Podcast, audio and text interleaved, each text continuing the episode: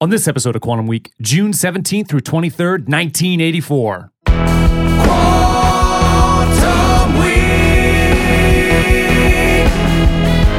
Quantum Week. Welcome to Quantum Week. I'm Matt. I'm Chris. Quantum Week is a show in which Chris and I leap into a random week of a random year and we talk about the movies, the music, the headlines, everything that makes that time period unique. And today we are on June 27th, no, no, June 17th through 23rd, 1984. In fact, we're going to be in 1984 for two straight weeks. Yeah, so there's like six shows. Six including shows YouTube's. of, including YouTube's, of 1984. Uh, and I'm not, every movie we're talking about, and I think every song we're talking about is is legit iconic. Oh yeah, and a lot of fun. Uh, this is this is like a reprieve for us Yes. after weeks of kind of less than ideal circumstances with songs and movies. Some were okay, but we had a lot of shit in there too. Yeah, and uh, you probably would have already seen the YouTube show um, where we talked about uh, Indiana Jones and uh, the Temple of Doom. And we're not going to talk about the song.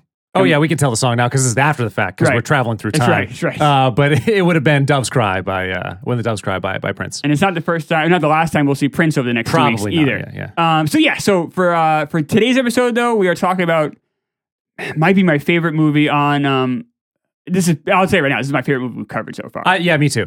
In fact, we have to have an award now for this movie because Because we have the Akiva, which is the worst. right, and I So- wa- I want to have the Ackroyd for. Uh, the Ackroyd he, he, he was in Gross Point Blank, but the movie we're talking about this week though is Ghostbusters. Ghostbusters, right? Uh, Matt did not like my Ackroyd idea. He made a face like I farted. like, oh god.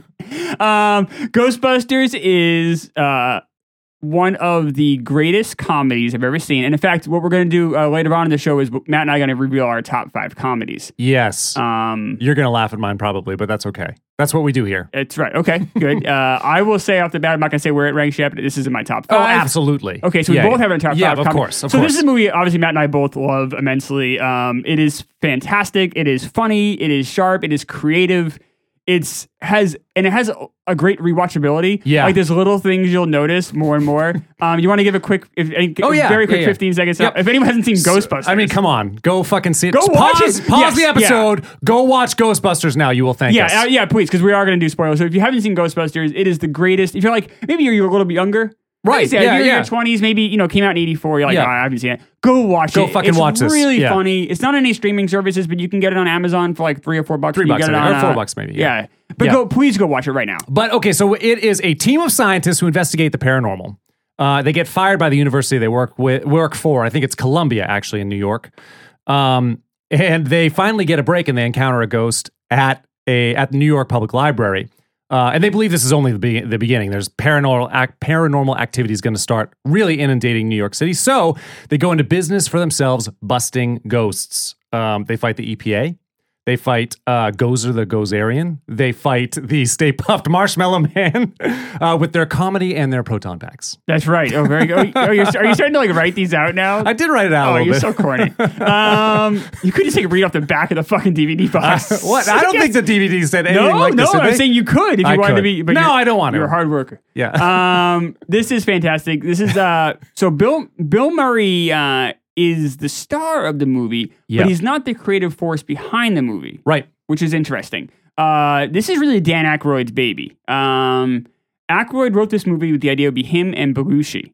Uh, and and then as he was, I guess I didn't know this. I forgot, or I forgot about it. But as he was writing lines for Belushi, is when he got the call that Belushi was dead. Right. 82 is when this happened. Yep. Yeah. And the, the plot was a bit different, too. Aykroyd didn't think of it this way. They thought about it like two buddies traveling through time. Well, I mean- sort of uh, fighting ghost inspectors and ghouls and things. There's a lot of elements here. First off, Dan Aykroyd was, uh, I think there was some heavy drug use going on. Well, and his parents and like grandparents had a long line of b- believing in the paranormal. I think his granddad wrote a book about it. Yeah. Actually, You're right? Right, and that's fine. Ghost stories are fine. I I don't mean that, but um, the script sounded like not plausible. Out there, yeah. like It no was one out can make. there. Like he was a younger guy. I think he, I don't even know if he was thirty yet, but uh, he was a younger guy. He, uh, maybe he was, but he, you know, and he was just.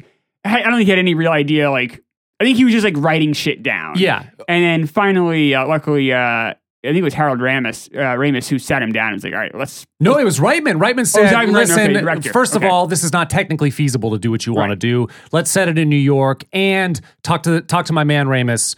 he'll help you get this story straight. And so then they sat I together think for they- weeks. They, dis- yeah, and they and they came out with what we what, we, now know, as, Right. as, uh, and as th- Ghostbusters. thank God for Ramus Right. Uh, Reitman and Ramus. and Ramus. Right. Both, all of them. The Yeah. three of them. This is really their yeah, baby. they're creative baby. In fact, uh, oh, Christ, I forget the name of the movie. But Bill Murray was was actually in Europe shooting a different movie. Um, it's like The Knife's Edge, or I- I'm probably getting that wrong. But it's a movie that failed miserably. It was a drama. It was the Razor's Edge. The Razor's Edge. Okay. Yes. and it was a it was a, a, a very ill received drama. Do you know that Reitman funded that one too? I think they did it to well, He they- did right to get it was to get, uh, Murray to do, Murray 'cause, to yeah, do they ran out of money because Ghostbusters. that shoot went inc- incredibly long. That's like a famously bad movie. Is it? I've never Yeah, seen. it. I've never haven't seen it either. Um, so yeah, so Ramus kind of bailed out that movie so they could basically get production t- finished, so get him get Murray Right. back to America to make this movie. And there was some concerns Murray hadn't even read the script, which of course he had. Murray's a famous like famously like will pretend he's a you know lazy guy. but He's an incredibly hard worker Of course. and um, so he, he the, the but the movie really is though. At, once the movie starts, though, it's really Bill Murray's It is. show. He has all the best lines. I don't know that he's ever been better. I've liked him in some more serious films that are still kind of comedic, but I don't know that he's ever been better than this film. I have an He's example amazing. of how he's better in my uh, top comedies. Okay, but We'll cool. get into that later. Yeah. But I would agree though, this is among them. He's so good. He's so good. at this. Um, and then and then you have this amazing supporting cast. yeah, it's I mean, a great Sigourney cast. Weaver, who is a big star then.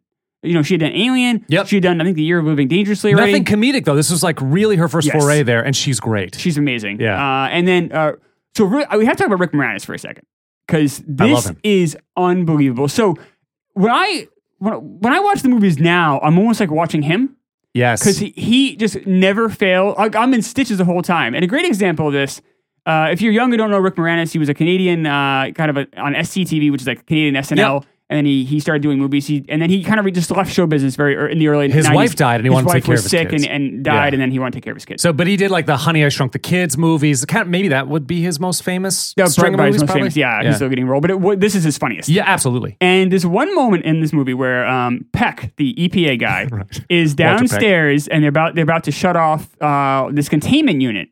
And Bill Murray is arguing with Peck, and they're going back and forth over um, whether they should shut it down or not. Yeah, And Rick Moranis is next. already possessed. Rick, Moranis, is, com- is possessed, right, by these demons. And uh, uh, maybe it's Ackroyd who's pointing at um, Peck and he's like trying to yell at him. And Yeah. Moranis is also pointing Yes. at Peck. And then when Peck is yelling and pointing at He Ackroyd, turns. Moranis just points at Ackroyd. Like he, but it was just, you can tell it's completely like improv. Like he- that was all Moranis. He's so great in that scene uh, when they uh, when they walk when he's having the party and he gives that incredibly long monologue. about about his uh like uh, his one of the his cus- his cus his clients His clients. and He's he's like, like- giving him all the backstory Yeah. about the clients about like h- how I don't know I can't remember the whole thing it's And so wh- funny It ends with, well, they got it eight percent, so they're Yes. good. Yeah, yeah. And then, but I guess that entire monologue was completely That's what improvised by I saw. Moranis. Yep. Which is like that just shows you like this guy is so funny. But it was supposed to be John Candy, I I saw that but John Candy didn't get it he didn't and I understand don't the character understand that John Candy couldn't. He didn't understand the role and passed on it. And uh, Moranis got the script and like an hour later like, I agreed to got do this. it. Yeah. Uh, but. Why, uh, what is hard to understand? He's an accountant who gets possessed. Wh- wh- I'm missing why it's hard to understand that. I don't know he's sort of Aspergery too I think and uh and and slightly neurotic I- maybe I don't know what part of it he He's didn't just like an intense like account. I, I just don't see why it's that hard to understand. That to me, I, I, like John Candy's a really bright guy. I don't think Candy would have done a good job though that's I the don't thing think so. Then Candy needs a bit more heart and soul.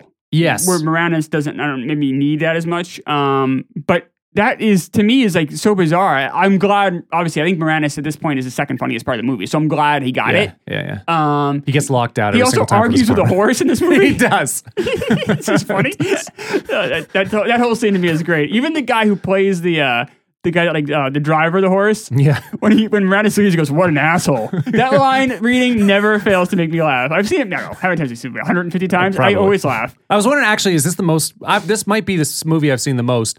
This and Temple of Doom, actually, I've seen maybe Mo- the most in my life. Not me. I think number one for me is Back to the Future, oh, okay. and number two probably the '89 version of Batman. yeah, I think I've probably seen this more than anything. This is in my top ten. I'm sure Yeah. of things I've seen. Um, Still makes me laugh every time. I it still makes me because there's so much depth. It's not just like a joke. It's like No. there's stuff going in the background. every scene is funny. There's something funny in every scene. These characters are so well defined. Yeah, Um, even Egon, like his line readings I love are it. He's- great. Well, yeah. he, you know, The Raymond's a Strayman, yeah. genius, but um, but like, those line readings are phenomenal. Like you know, um, Print is dead. Prince is dead. I guess, oh, right. This lady, this girl's obviously hitting on him, Right, he and does and get he has no He's idea, and just deflecting, doesn't get deflecting. it. And it's just, but it's not. a nerd you've ever seen before. It's not like No. "Uh, you know, like this weird like Big Bang Theory stereotypical nerd. He's a completely unique character, but yet someone you can kind of understand. It's a brilliant job by him, and it's really understated. Um, And the whole way until the end when he breaks and screams, Your mother, and goes after Peck. Yes, yes, right. it's really, it's really good. It's, it's a peck of William Atherton. He's so great as a villain. He plays it exactly as you should, like completely serious. Don't Yep. because that you are not them. You're not. This isn't a winky wink thing. You should No. be. Um, and, and he is. He plays it. He's he's great in Die Hard as well. He's Yeah. He's always like an asshole kind of character. Yep. And he plays it perfectly. Right. So we said earlier he plays the director of the EPA in New York or whatever, and he, and he shuts basically shuts down the, the Ghostbusters containment system, Releasing all of these oh, releasing all the ghosts. ghosts into the world and bringing on uh, you know Dozer the Dozer, Dozerian or Gozer the Gozerian and whatever chaos. That's him. there, there is no Dana. There's always There's Zool. no- right. I mean, there's so many. Four feet above the covers. I mean, that's the thing. I know so many lines I know. from this fucking film. Tell them about the Twinkie. Or yeah, I- you earned it. there's so many things. I- I'm not a huge movie quote guy. I think it can be a little bit uh, like, all right, you're kind of stealing someone's joke when you're doing that. I, Yeah. For some, I have this weird thing, like you know, also like like remember Austin Powers, like people just Yeah, the do groovy ironies. baby and It just all that became stupid like so shit. much. Right. But on the same token, with Ghostbusters, you almost can't help but do it in some No. way. It's because their lines are so good. And the movie is so fun. I think when you're doing live readings like that, you, or when you're uh, kind of doing movie quotes, you just want to be part of the fun. And this movie is so fun. So fun. Like you just want you want to be a Ghostbuster, which leads me to maybe a controversial take here. I'm oh yeah. curious in your point. Yeah, sure. So I don't think Winston should be in this movie. Yeah, he. It sounds like he, he his part was he had a greater he had a greater role, but then Yeah. it was kind of pared down towards the end to give Bill Murray more lines. I don't I don't know This why, is, but s- this is very controversial. So I guess when Ernie Hudson agreed, they I guess there's some rumors, although it's not really substantiated, that Eddie Murphy was in talks. Yeah, but I don't I Eddie don't would not believe that. But maybe I. He was huge then. His- Aykroyd and Murphy were in a movie together before that, though. We're trading places. Oh, that's right. So maybe there was some truth to it. I don't know. Uh, but anyway, they Ernie Hudson was willing to take a pay cut to be in this movie because he thought he this could make him become a star. yeah, Um, so he takes a pay cut, and then when he gets to the set, they give him a new script that had, in theory, like half of his lines taken out. yeah, Uh, and I guess there was some bad blood. I know he was for a long time was holding out of doing Ghostbusters 2 until he got a certain amount of lines. I guess it was some really, interesting. really bad blood there uh, with that. And I, I don't know if you know he had he was the happiest guy on set. I just don't think the part's necessary. No, it wasn't, There's no point. To and it. it's not like he was bad either. There's a, the good scene where he's driving in the car with uh, No. Dan Aykroyd. It's really not. It's like that's it's a nice little Ernie heartfelt Hudson's scene. a good actor. Yeah, he is. I have, there's Yeah. nothing against Ernie No, it's Hudson at it's all. just I don't understand the I don't character. know why either. the character's there. Yeah, why? Because you got this. You have the the you know you've you've got the geek straight guy um uh character. You've got the sort of the heart character with Dan Aykroyd, and you got the goofy not serious guy with Bill Murray. So I don't know what what role Hudson fulfills in this. What is he? He's kind of the everyman, I guess, the outsider who comes in. I think so, but it, the, unfortunately, the character was so ill, def- you know, not well defined. Just Yeah. like the one character that's not well defined, it, it doesn't. So they, I had- saw a cool thing about uh, Wizard of Oz comparison, oh right, where Bill Murray is like the Scarecrow, right. uh, Dan Aykroyd is the Tin Man because he's at the heart, yeah, and then uh, you know Egon is. Uh, is the uh, no? no, Which, either way, Egon's maybe the Scarecrow. he's, because he's Egon's the the brains, scarecrow. right, right, But uh, but Bill Murray has the courage. right. He's the lion. Yeah, yeah. Um, I that, that I which can is- see that. which is interesting. That's good for But, three. it, but, it is like you can see that three though kind of makes sense. Even Wizard of Oz or Ghostbusters kind of makes sense. Having that fourth, it'd be almost be like, like a Munchkin was tagging along with the Wizard of Oz Yeah. guys. Like, what the fuck is this Munchkin is- doing here? Like, just go, go away. away! Like, Yeah. and like nothing. I said nothing against Ernie Hudson, and, and I can part of the reason I can see why he's pissed off. Maybe the original script had a more defined character, Probably. and now you're like, what the fuck are you relegating me to? Bill Murray takes up so much space in this film that Oh, he it's does. hard to fit. You know, it, it would be it's hard to fit a fourth. Like the other, you know, the other two It's are hard great. to fit Ackroyd, it is. Yeah, he sort of gets um yeah, lost a little bit in the film. and you can see. I think it only works because Ackroyd and Murray worked together for three and a half years Right. on SNL. Yeah. And you can see because of that, maybe that bond, Aykroyd could take a back seat because Aykroyd's not want to take a back seat typically to anyone anyway. Yeah, But in this case, maybe because he knew and respected Murray so much, maybe also because he helped write the script, probably. he could be like, all right, I can take a step back. Bill Murray is a bigger star at this point in our careers. I can let him just kind of run with it. Um, that makes that makes complete sense, I think. Uh, another interesting piece of trivia on this movie Yeah. that a lot of people I don't know if to talk about. I'm trying Matt, you know, this is a movie that Matt and I grew up with. If you're around our age, you've you know, it's been talked to death. I don't want to kind of regurgitate old Right. trivia, but this is one that I don't think people talk about a lot. So if you're in the party scene with Rick Moranis, Yeah. that tall blonde woman, Yeah. um, so that's Casey Kasem's wife. All right. Okay. That's right. So a, Yeah. f- a few years ago, Casey Kasem was diagnosed with Lewy body dementia. That's what Robin Williams uh, had, and it's it's very serious disease. And Ben and my wife's family, actually. it's it's, it's Yeah. horrible. by Yeah. all accounts, it's horrible. Yeah. Um, and uh, his brain was really deteriorating. And I guess there was some sort of fight that he she had with Casey's uh, children and Casey's brother, and they wouldn't let the kids and the brother see Casey. Really? And then she kidnapped Casey in a way. She moved him to an undisclosed location. And Casey's daughter tried to get an injunction. It went back and forth. And then a month before he died, uh, the wife actually lost. She she did not. She wasn't allowed to um, be his caretaker or be his. I forget what the legal term is, but uh, Power of attorney or yeah, something. and it ended up going back to the daughter, going to the daughter. And so for the last month of his life, Casey was with the daughter, and then she he died, and then I guess part of this agreement maybe, or the Casey's body then went to the widow. Ah, But it's this huge fight uh, between the two families, which is interesting. So whenever I see her now, I think of like, You oh, think wow, of you're the one Casey. that tried to hide. She moved Casey's body all the way to like Oregon and said he wasn't in the country. Really? She was doing all this weird lying. Maybe she was having a real hard time with the grief. I don't know. I mean, they were married for a long time. yeah. Um, it didn't appear to be some sort of money angle. Maybe it was. I don't know. Uh, but it was just interesting to like, like to see. Whenever I see her now, I think of like, oh, You think of that. You're the one that like was driving Casey Kasem in like some car, you know, to Oregon just to get Hiding away from him. Uh, his family. yeah. Strange. Shaggy Doo or whatever. No, who? Right? He was. Yeah, was, Was he Scoo- Shaggy? wasn't he Scooby and Scrappy? He might have been both, or Scrap. Yeah, I think he was, he might have been Ruh-roh. both. Yeah, yeah, Yeah, that's- maybe Casey. that's what uh, Casey's daughter said. May- maybe. Like, Where's Dad? Ruh-roh. The other thing, did you do you know? Did you? Uh, I read some stuff about the librarian. I was also looking for some things that Yeah. maybe not everybody knew. But did you know that Labra? Uh, the, so the Labra uh, librarian character in the beginning of the film, she's the one who originally gets scared by the ghost, and they call the ghost. Was she menstruating? She was not. That's a great line That's too. such a funny- that's a so great line. funny. But her name, her name is uh, Ruth Hale Oliver. She's actually uh, she was an astrologer, so she was Oh. she was like a dealer in the occult, which is Okay. very interesting. But her daughter uh, was Susan um, Susan Oliver, who was uh, she was in the pilot episode of Star Trek: The Cage. Did you, do Oh. you know that one? It's a really it's a really funky one. Uh, The Kirk one with, isn't with Pike. Yep, Pike is the. That's All right. right. Uh, and the cage is like uh, it's she is like she's the kind of the main female character in Okay. uh, in in this film too. Huh, okay. Susan, Susan. yeah. Huh. What else? Oh, I didn't realize.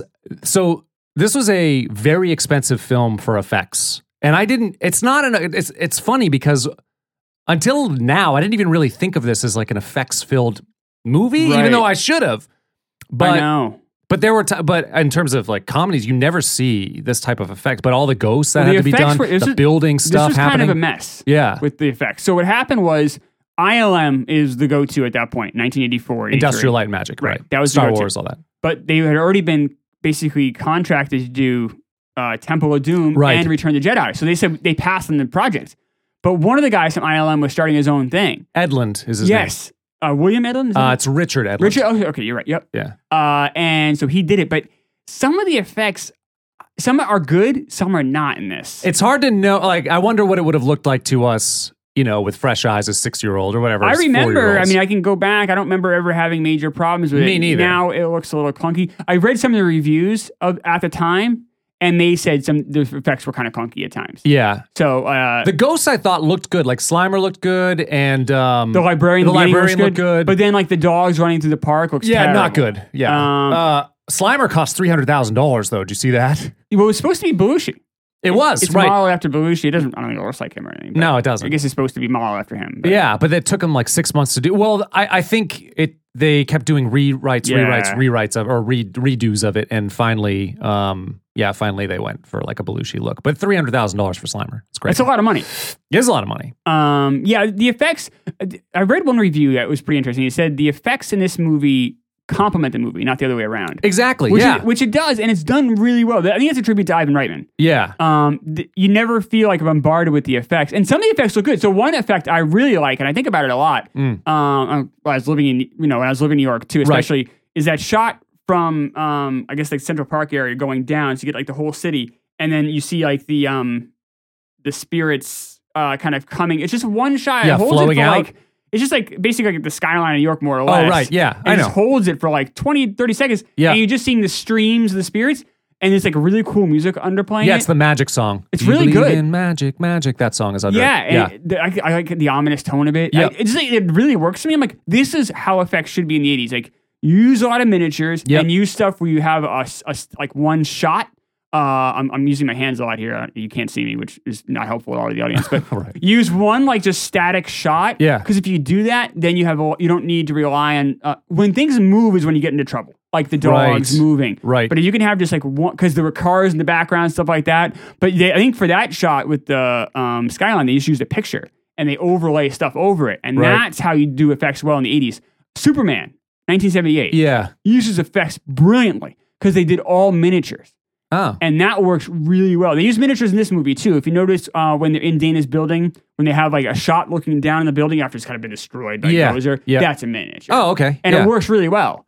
Um, but some of the digital stuff doesn't. Doesn't look as good. No. I remember that scene freaked me out as a kid too. Or like with the ominous music and all the Me spirits and too. shit. I was like, yeah. whoa. It was Yeah. like creepy to me. It's really creepy. Yeah. And there's a great, there's one effect that I think works really well because it's not really an effect. It's obviously makeup, but it looks great.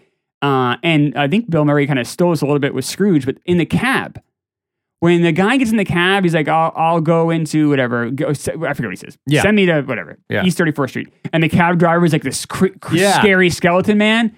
And then um, in Scrooge, which Bill Murray later does, he, uh, the cab driver yeah, is a four ghost. years later. That's Uh, right. Bobcat Goldthwait. yeah. Um, That's right. uh, but uh, which is a very underrated Christmas movie. So the the score, like part of that scene, part of that scene is is because the score is so or the music is so good. Totally agree. Music and the score are good. yeah both throughout this is is awesome um so it was by uh, elmer bernstein did Yep. you read about this guy he I, did I have. I that was some of his work though, right? yep cape fear great escape animal house he had like a i don't know 50 year career um worked with uh reitman a few times age of innocence was another one he did he did like 150 Yeah, he, scores he's done a lot. oscar win 14 noms all that shit but he said that this one was the hardest score he'd ever done Why? because he had to balance like the seriousness and the creepy with the comedic elements and like he knew that he couldn't he knew he couldn't do too cartoony so even like their their ki- the kind of piano theme song like doom ba doom ba doom that Yeah. stuff just like signifying them and like going them going places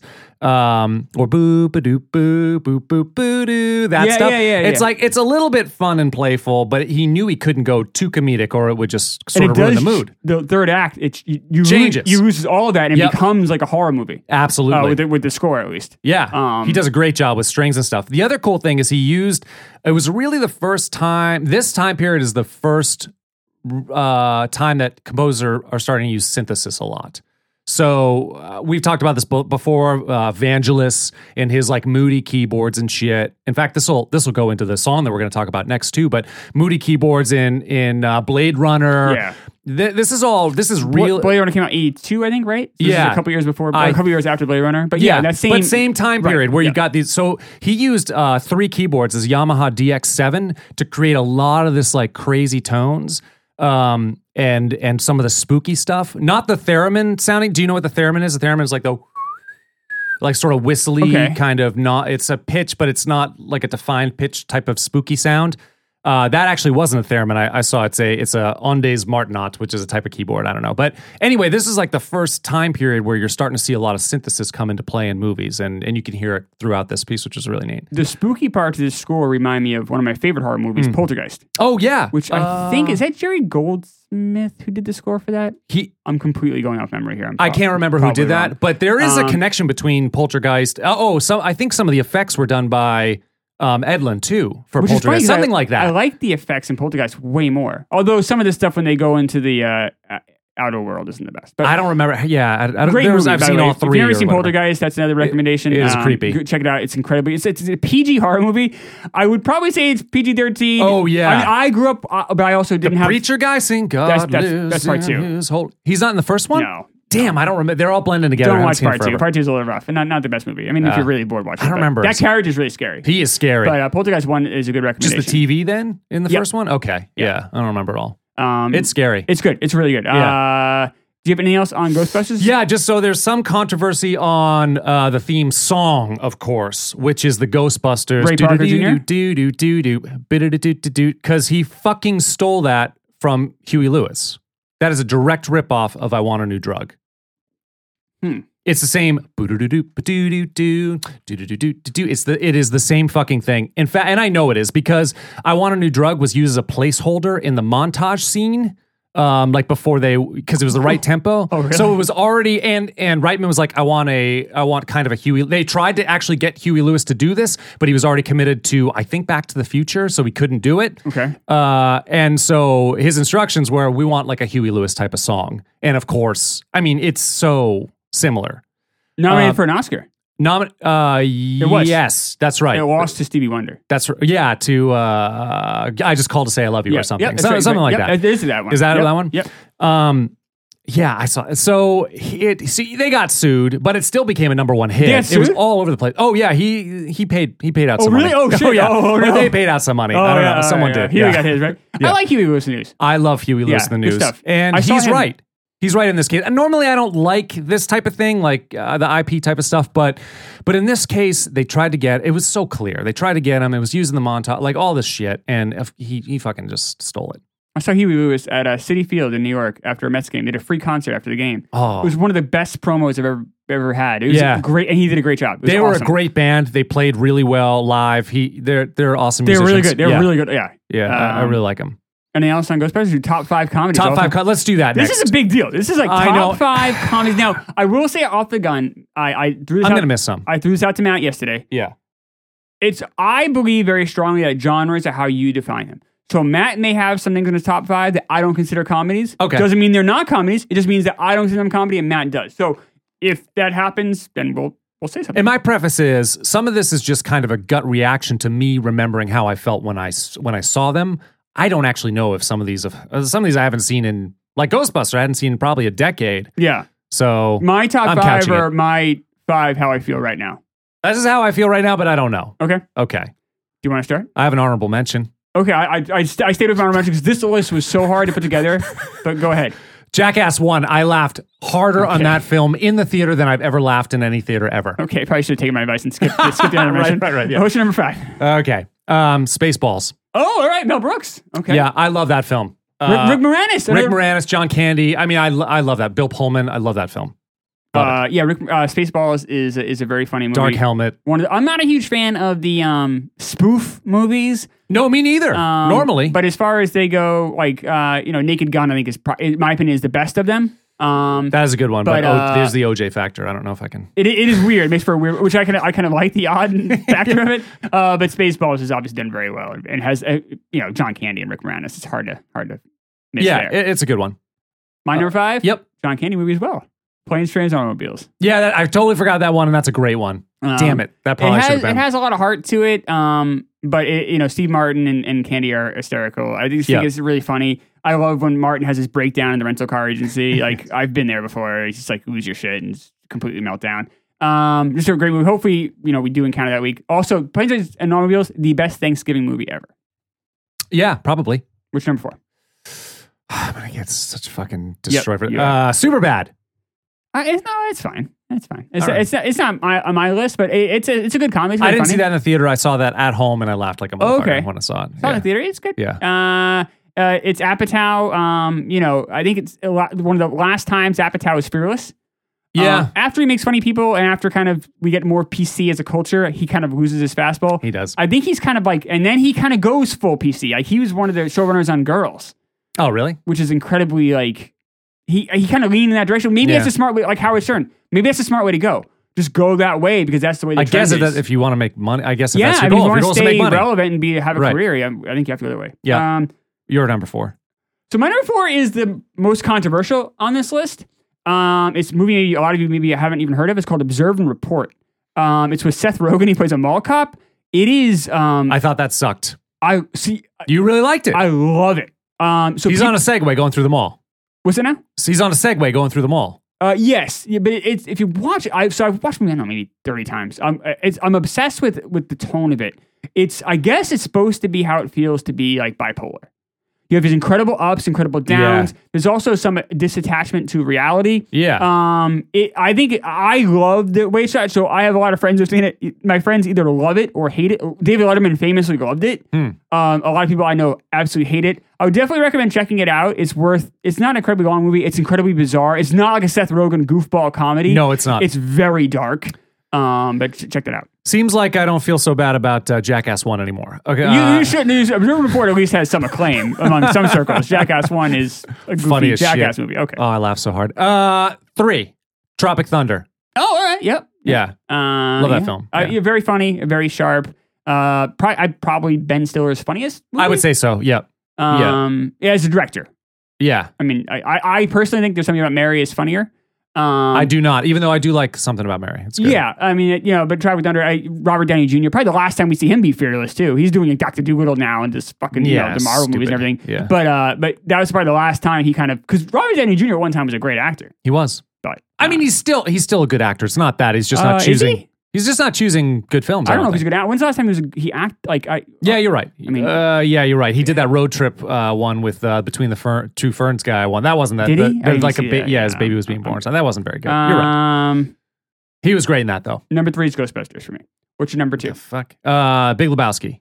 Oh, you see, I don't like this. And I, I know I'm in the minority. Big Lebowski, huge. You know, Coen you don't call that a Brothers. comedy? I do. I Yeah. don't think it's funny. You I don't think, it's a fun. good I've- movie. I don't like it. The first time I saw it, I didn't know what to think. I've I saw it in then- the theaters. I was I saw it in the theaters. I probably saw. I've probably seen it ten times after that, and every time I've seen it, it's made me laugh more. I I've think seen it it's a couple amazing. times after because I keep wanting to like it because I'm like, oh, I should like this. You know, it has Jeff Bridges, it has the Coen Brothers. Right. Everyone I know who I respect their movie opinion likes this movie. Yeah, I love this film. So I'm like, oh, I, I got, I'm missing something. It just doesn't hit for me, and uh, it's just not for me. That's okay. Yeah, I, I don't know we're- what it is. I we're- think the character annoys me. The, I mean, the laziness potentially. Oh yeah, I probably. don't find it like charming. I just find it like irritating, Yeah. and um, I just don't understand the motivations of a lot of, a lot of the characters. Like, why is the Jesus character like that? Like, I don't, I'm, I'm not, I like the other characters. I just don't, I don't understand like why they're behaving the way they are. It doesn't doesn't ring for me. okay. Um, What's your number uh, two? Office Space? Yes, did not make my list, but Office Space is good. I, I think this movie is just. Uh, I think it's Mike Judge, who's who's great. Um, I- I- and, and I, I, I've worked in offices uh, for, a good- I- but I saw this movie before I did. I saw this movie came out when I was in this lost period. So you Um, had uh, flashbacks then when you finally did go. I to an did, office. and, Yeah. it, and it made it like funnier even. Right. But yeah, I watched this movie. I was in this like lost period in the late '90s where I wasn't uh, in school or really having like, a real job. I was Yeah. just kind of like just floating around, and um, I It still loved resonated with you then? It, it did, Yeah. And Interesting. then, um, and, and since then, I've, I, I think it has like, a great rewatchability. I love the gangster rap scene where they're smashing the crap out of the computer. It's That's so great. funny. I, I love all of the. I love the consultants. yeah. They're just like complete. They're just total assholes. They're just Yeah. jerks. They're so cruel. Um, and I just love the idea. And now, in fact, it even resonates now. Where now I'm kind of at a crossroads with my job. Like, what you know, I'm on furlough right now. Um, so it's like, what do I want to do? Where, where do I want to go? And I kind of like, I'm, I feel like Peter a little bit, like bringing a, just like going fishing. Like maybe this is the way of life. You know, I'm kind of like trying to figure out like where I'm at. I'm, I feel a lot like like like uh, Peter in that movie. So, Okay. Yeah, Yeah. Morally bankrupt like uh, like Peter in that movie. he's not he's not morally bankrupt. Well, they do uh, try to steal a shit ton of Oh, money. okay, from I would never steal anything, but I mean, just psychologically, like, what, Yeah, what, yeah, yeah. why are we doing these jobs? Like, what, what, you know, where are we? Why, why are we doing Absolutely, these things? Which yeah. is a great, kind of an interesting way to kind of look at things. Ghostbusters is one for me. Oh my god, this is your favorite comedy ever. I, I can't think of anything better. I laughed the entire way through this film. Bill Murray is so fucking I good. can't. I, can't, I mean, I can't. You know, once you hit this like top three, you can't really. There's Yeah, no you can't. What wrong do you do? answer. What do you do? Uh, I yeah, Ghostbusters is a great. one. My number one, Groundhog Day, That's a really good one too, and probably should have cracked my top five. and it's my number one. It's been my number one for a long time. Um, It's a great film. and uh, I think it's and I think it's Bill Murray at his best. Yeah. as we were referring to earlier. you think it, he was better in Groundhog Day? than Yeah, I what- Hmm. think I think Groundhog Day should have been nominated, potentially winning Oscars. I think Bill Murray sh- definitely should have been nominated. Like, Yeah. that, there's a horrible comedy bias that the Oscars. They're and a lot of absolute- I was awards thinking the have. exact same thing because I was trying to see who won um, Academy Awards for uh, 1985 after Go, you know Ghostbusters came out, Right. For, for 84, and It's like the it was yeah it was- I don't know. yeah it was- it was- these- But yeah. There, there wasn't anything that was that But really even stood out like to me. there's just like a real bias toward science fiction uh, to some extent, and especially to comedy among Yeah. awards, and, it, and it's a shame because like you know just because something's funny doesn't mean it's it's bad or you know it's just as hard to make a good comedy as it is to make a, a good drama. Um, the fact that they're so biased toward you know, and Groundhog Day has a lot of great dramatic elements. Um, I didn't include any royal. I didn't include like Royal Tenenbaums. in No, the I list. didn't either, and I, I on purpose. Me too. Uh, like, I consider Royal Tenenbaums to be a drama. absolutely. Um, and but if- even um, uh, Rushmore too. I didn't. Me uh, too. Yeah. But you know, if you do consider those to be comedies, then those are those are, Royal Tenenbaums would certainly be my top five. Yeah. So we'll have to tell people. We'll we'll put these out there and see if anybody disagrees with it. I'm sure a lot of people will disagree. Yeah, tweet at Except us. for Jackass, they'll be on my side for that one. Yes, very dumb. Uh, yeah, tweet at us, come at us with, with any with your top five comedies uh, because I've always you know maybe there's something I haven't seen. I'll check it out. Right. Shall we move on to the song? We should. I'm excited about this one. Uh, yeah. So this is Dancing on the Dark. Uh, in the Dark. Sorry, Dancing in the Dark by Bruce Springsteen. Um, and this is the best song that we've done so far. I love this song. I fucking love this song. And I'm not a big Bruce Springsteen fan, actually. In fact, I think probably most Bruce aficionados will probably like hate the fact that That this But is your yeah, I would say this might this might be my favorite Bruce song. Uh, this and "I'm on Fire" I think are are my top two. I also love 10th Avenue Fre- Avenue Freeze Out. Uh, maybe my top three, I would say. so and, and they're the poppy ones. yeah Yeah, So this isn't my um. So I like this song. I don't like Bruce Springsteen's version. that's right. um, Yeah, I forgot that. they're- Yeah, I Did- there's a cover by uh, someone named Lucy Ducasse who does a great job. In fact, Matt did a cover, which I'm going to tell him right now. And Yep. I haven't we haven't talked about. This. I think you I'll should- send it out this week. or do that, or just put it at the end of this podcast. Um, I don't since we don't have rights to it. I don't want to Okay. do it. Okay. Yeah. Well, Yeah, then it's put not a it out parody. so people can I hear- will definitely put But it. I out think there. it's really good. I think I, I like your cover better than the Bruce version. I just think it's kind of corny with some of the keyboard stuff. But my favorite I love song, the just real keyboard stuff. quick, was it? I love the keyboard stuff. Uh, my favorite song on this album is uh, on this album is "I'm Going Down." That's a good song too. Uh, but it's not. I lo- I just love the feel. The feel of "I'm on Fire" and uh, and "Dancing in the Dark" is different than the feel of his other songs. It's like he's it's more guitar. That those most of his songs are more guitar driven, either acoustic or electric, and you got like the horn sec or, or at least the um, saxophone player ha- uh, is playing. You know through there when you don't you don't really get that in No, in these songs. They're they're sort of a departure from him, which is why I think I like it so much. Also has a darker feel, even though this song is. Do you know? Did you see that this song? I tweeted this out. But the song was uh, "Dancing in the Dark" was was made into a like a fucking dance tune. Uh, I saw that. in Oh, Yeah, like I did- '85 or something, and it's so bad. I tweeted it out earlier. I'll tweet it out again uh, this week, but it is so bad. But it, it was like the first time that one of his songs was Yeah, turned into a I dance had song. no and- recollection of that. it charted. It, I it went know. to like one on the dance charts. I didn't have any recollection either. It's so bad with like the cheesy drums that they had at that time, the tre- cheesy synth drums and shit. It's really bad. But but it is more of that type of song. It's a it's it, it has a it has a very you know of like a of um a definitely a more danceable beat, kind of like very straight ahead song, which is it's a little bit different than than his other more rock songs, I Now, guess, or even like his more acoustic songs like Nebraska. okay, I would say it's like it's just a departure from him. someone I know is is a huge Bruce fan Yeah. uh, that I worked with a few years ago. So there's two kind of people in the world: people that love Bruce or people that hate Bruce. Yeah. And I said, I'm not either. Me I, neither. I kind of like Bruce. Are you in the same? I think we're in the same I, camp on I- this. I think there are ten of his songs. I would say ten of his songs that I really Me like, too. and then the rest of them I could just sort of take or leave. I'm, I'm in the same exact boat. and So I and I realize like he's good. I mean, good. think he's, expressive. He's a great. re- I can see why like Kirk Manahan, for instance, really Yeah. likes him because Kirk Yeah. loves to read books. Yeah. And um, Bruce, I think, writes great lyrics. he does. I don't love some. There's something about the majority, but I mean, to say you love ten songs, somebody that's pretty good. That's still I pretty mean, good. some- I probably consider myself on some level a very mild Springsteen fan. Very mild. If- I would say like of the so if I had a top 100 um 80 songs, I would probably put 5 of them in five of his songs in my top Okay. 100. I would say. So that that's pretty significant. Yeah. Yeah. Uh, so Dancing in the Dark came from um, uh, came off the album Born in the USA. Right. And Born in the USA was written over the course of several years. Actually, Nebraska the same. So Nebraska was the album before this. Yep. And he was right. He wrote like 80 songs in like two or three years, trying to get the next album done, and just couldn't settle on just couldn't settle on them. Um, and so he ended up releasing, I think maybe eight or ten of them as Nebraska, which were just these four track recordings, just these very simple recordings. And, you, and if you listen to them, if you know that album, it's it's it's a lot more subdued. The full band's not there for m- most of it. I don't even think there's drums at all on the album, if I remember correctly. Maybe there is, but it's so it's like under orchestrated, very raw, and a lot of people like it. Um, so we put that out, but then you know he was getting some pressure from the record company and producers and stuff like, listen, we need to do it. So so they took his best, put him together, and made uh, and made Born in the USA, which which became his top selling album. Uh, sold 30 million records as of like a couple years ago, At the time, he sold, uh, I think, up until, I don't know, in the first couple years, he sold 10, 12. This million. album, Oh, It was just huge. crazy. I mean, we huge. were both little kids when this came We out, were little and kids. we probably. I don't know about you. I remember this. Yeah, I remember album. it. And I I remember, remember most this. of I the remember songs. this video. It had seven fucking to uh, number one hits. It on was this huge. Fucking album. It was huge. It was yeah.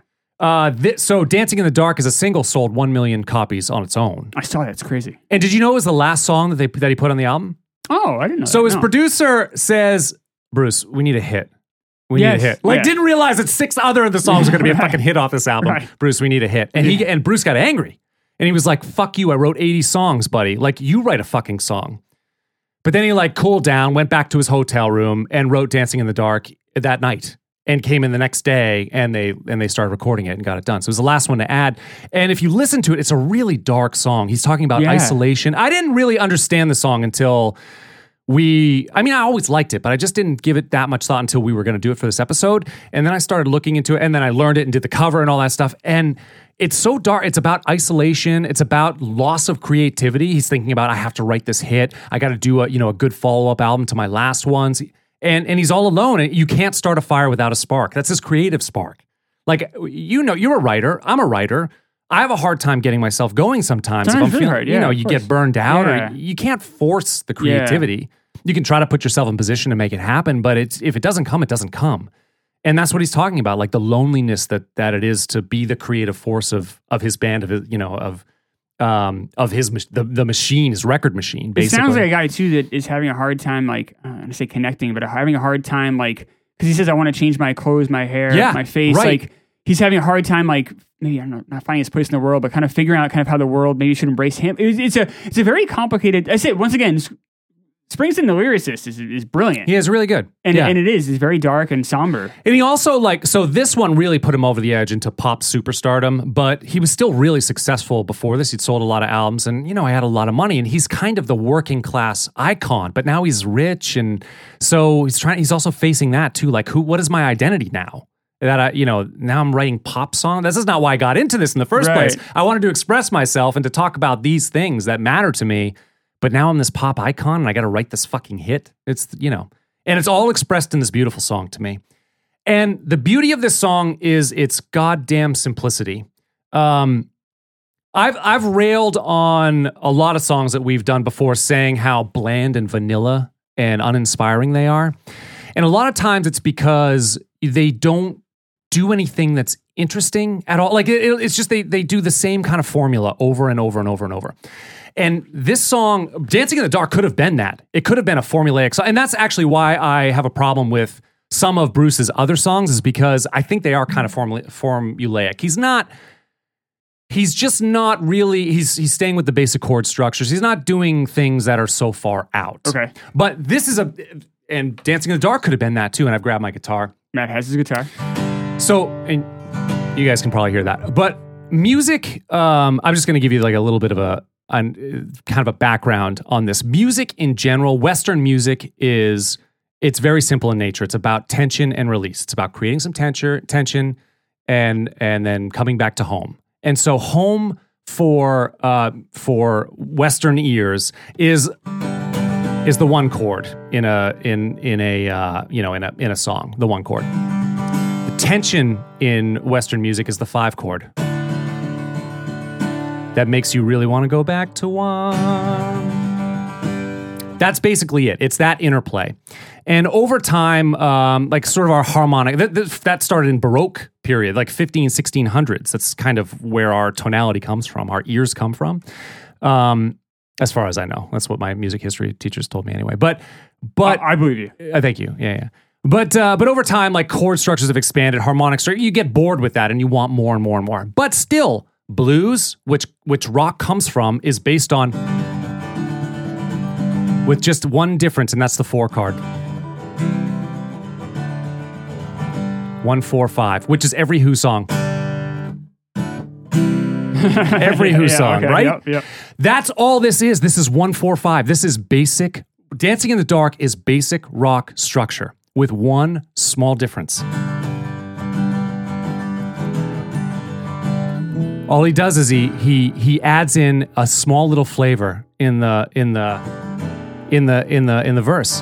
He just goes to this before he goes to the four chord. That's it. He adds in this little six chord in between. And that's the only difference, but it makes such a tonality difference to my ears that it makes it exciting for me. That's the one difference that he makes. So he turns it from being a very like structured, very easy pop song to something that is so much harmonically more to my ears than that. And that's the subtle brilliance of this song. Can you play a quick like 10 second of a normal song and a 10 second of, of like Dancing in the Dark? Uh, na-na-na-na-na-na. Na-na-na-na-na-na-na-na-na. Da-na-na-na-na-na. and then Ba-da-da-da-da-na-na. that would that's that's dancing in the dark that's the one with the six whereas a blue where it would just go da-na. if if if he didn't do it it would just be ba-da-na-na-na-da-da. Ba-na-na-na-na-da-na-na-na-na. That's it. It would just go from that G chord to that C chord. It'd be the one chord to the four chord. But because he puts that that extra little minor chord in there between that, it just like I said, it just makes the a huge harmonic difference. Does that sort of make sense to you? Can you hear the the interplay between? Kind the of. two? I probably don't hear it as.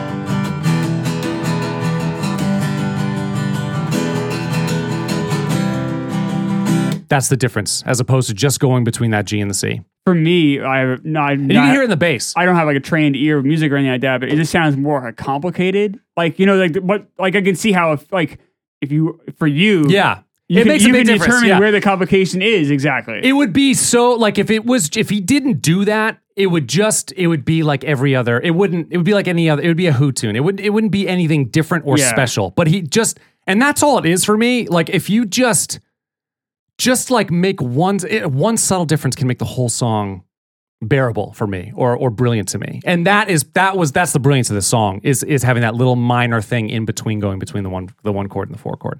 it's interesting for me. The brilliance of the song for me is the lyrics. Yeah, Mm-hmm. lyrics so are good too. It just shows you how if you match what you're talking about with what I'm talking about, maybe that is how you have like great art. Well, and the other thing too is so he this is we were talking about synthesis, uh, the- really the first time in music where you're starting to see a lot of synthesis happening.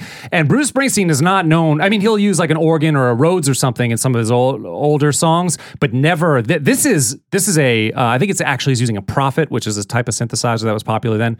Prophet is really famous on Rush tunes, like the Tom Sawyer is a Okay. Prophet. Yeah, yeah. Um, but the whole song, the bass and the boop boop boop boop boop boo doo, that is all the keyboard. That's it. There's the only guitar that you hear in the song is when he changes chords. He he like shake it down. He like does a strum there, but that's it. Even the bass is boom boom boom boom boom boom. That's the keyboard too. The whole thing is the keyboard, except for just you know the drums and, and a little bit of that guitar here and there. It's it's it's a really it's a departure for him. That's that's that's why I like it so much. It's like so uncharacteristic for him. I'll have to listen to it again on the way home to, hear, to see if I can hear the chord things you're talking about. Yeah. Yeah, check it out. Yeah. You'll hear it. Sometimes they'll do it in the bass, they'll follow it. It'll it'll go from the one to the it's actually the sixth chord that he bounces between, but don't worry about that. So you'll hear it in the bass. You'll hear the bass change and it'll do it and bounce around. But that's the flavor.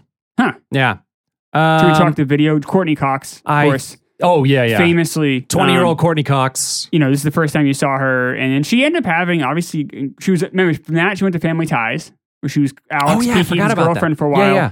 and then she uh, kind of just did you know stuff here and there, and then she goes and does Friends, becomes like a, a major you Huge know, star. superstar. She's worth hundreds of billions, of, do- hundreds of millions of dollars. Um, yeah, I, but the first time you saw her was when Bruce pulls her out, which I guess. Bruce didn't know which one he's supposed to pull up, but I guess they had her strategically placed. But that plan she'd already He didn't know? it sounds like he didn't. I, I, I- it sounds like they had her in the spot that he would pull her up, but I think in Bruce's mind he wanted to just pull up someone random, so maybe he kind of Uh so they kind of uh, gave him the yeah. this idea that, and then um, but she knew what she was going to do. She was already a soap opera actress at that. Oh, point. okay, yeah. So she had in- kind of had instructions what to do. Do you think she knew what the dance was before she went up I'm there? sure. Yeah, she I'm did. sure. Um, Sort of but swing your maybe arms. Bruce didn't know what she was going to do. Oh right, I'm sure. So to k- keep that spontaneity. Yeah. Um, but yeah, that's the first time you saw Courtney Cox. yeah. Well, and uh, she had a little pixie haircut and uh, danced her little moves. Yes. So there you go. That's Bruce. That's Dancing in the Dark. Love it.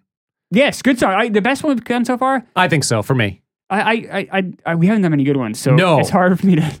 No, I- that's I- the thing. I could It's, be forgetting one, but th- that might be the best. this week is great for me. I've got all three songs I'm into.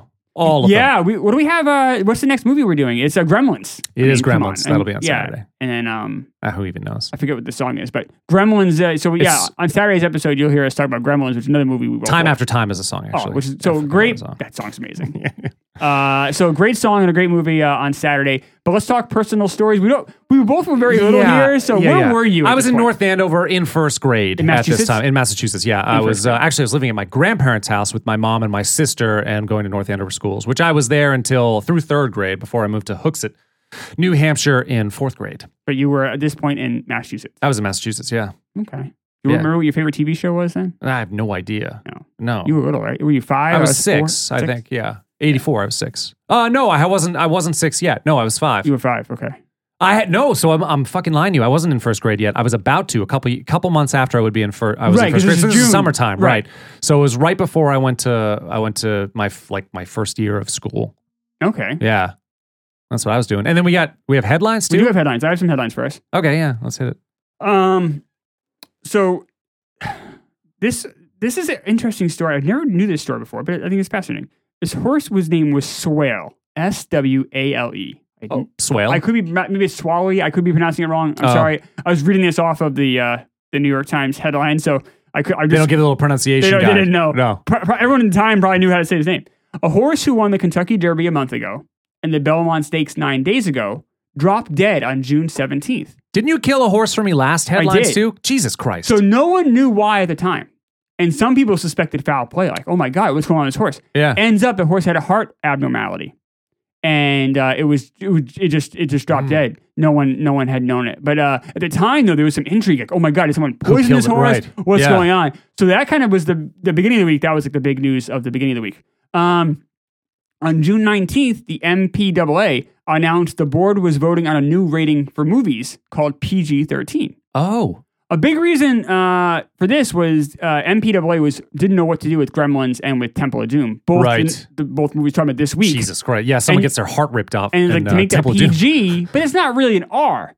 No. So like, and same thing with Gremlins. I know when they put the Gremlin in the microwave. Oh right. That was the one scene where people in MPAA were like, "This is an R," and other people were like, "No, it's not." Like, so like there was a Yeah. big, so they didn't know what to do. So they had uh, basically set up a vote for uh, next month, which would be July of '84, to vote on PG thirteen, which we all know, of course, passed. right. Um, so interesting. Do there. people even pay attention to that stuff anymore? Can you go to a theater at PG threnteen as a eleven year old and get into the movie? Yeah, or it's something? parental guidance suggested. Oh, okay, all in right. theory, you can. Um, but it kind of leaves because parents. I think it's more as the parents have a guideline, Yeah, like, yeah, all yeah. right, you know, should should I bring my kids to see this? right. Um, parents were a little bit. Um, I think it was more driven by the MPAA, but parents had kind of. I know Poltergeist was another one that came out. I think a year earlier. that a PG movie? PG. Jeez. And people were just like, "What the fuck?" Uh, But it's funny because Jaws is PG. I think people get more and more sensitive, which is funny. You think it would go the other way around? You People think are so? More like we got to like you know, hide our kids some stuff. I don't know. I, I'm also not a fan of ratings. I think art No, me is either. art. Like, why are you hiding stuff from your kids? Right. But I also don't have, you know, people who hear that, like, well, you don't have kids, Chris, shut the fuck up. So I will. No, but there could be reviews. Like people could just say, "Hey, look, I saw this film. Might not be Or the it's best just or make whatever." believe. Explain to your kids fucking, but all right, I'm not a parent. Yeah. I know. P- parents yelling at me right now. Yeah. Uh, coverage on Walter Mondale and the DNC convention were almost daily because this is an election year. Oh, of course. uh, articles about Mario Cuomo being the keynote speaker were right next to articles saying how economic growth was huge. So, like, the Democrats had no shot in this election um, because economy was just banging at this moment in Right, time. Reagan. Economy was just going crazy, especially '84. yeah. And uh, so, yeah, so you'd have articles like, oh, we got Mario Cuomo, yay. And it'd be like, well, the economy is just out of control, hot right now. And then Mondale, of course, got, got squashed. Destroyed. Um, so, Paul Dano was born this week.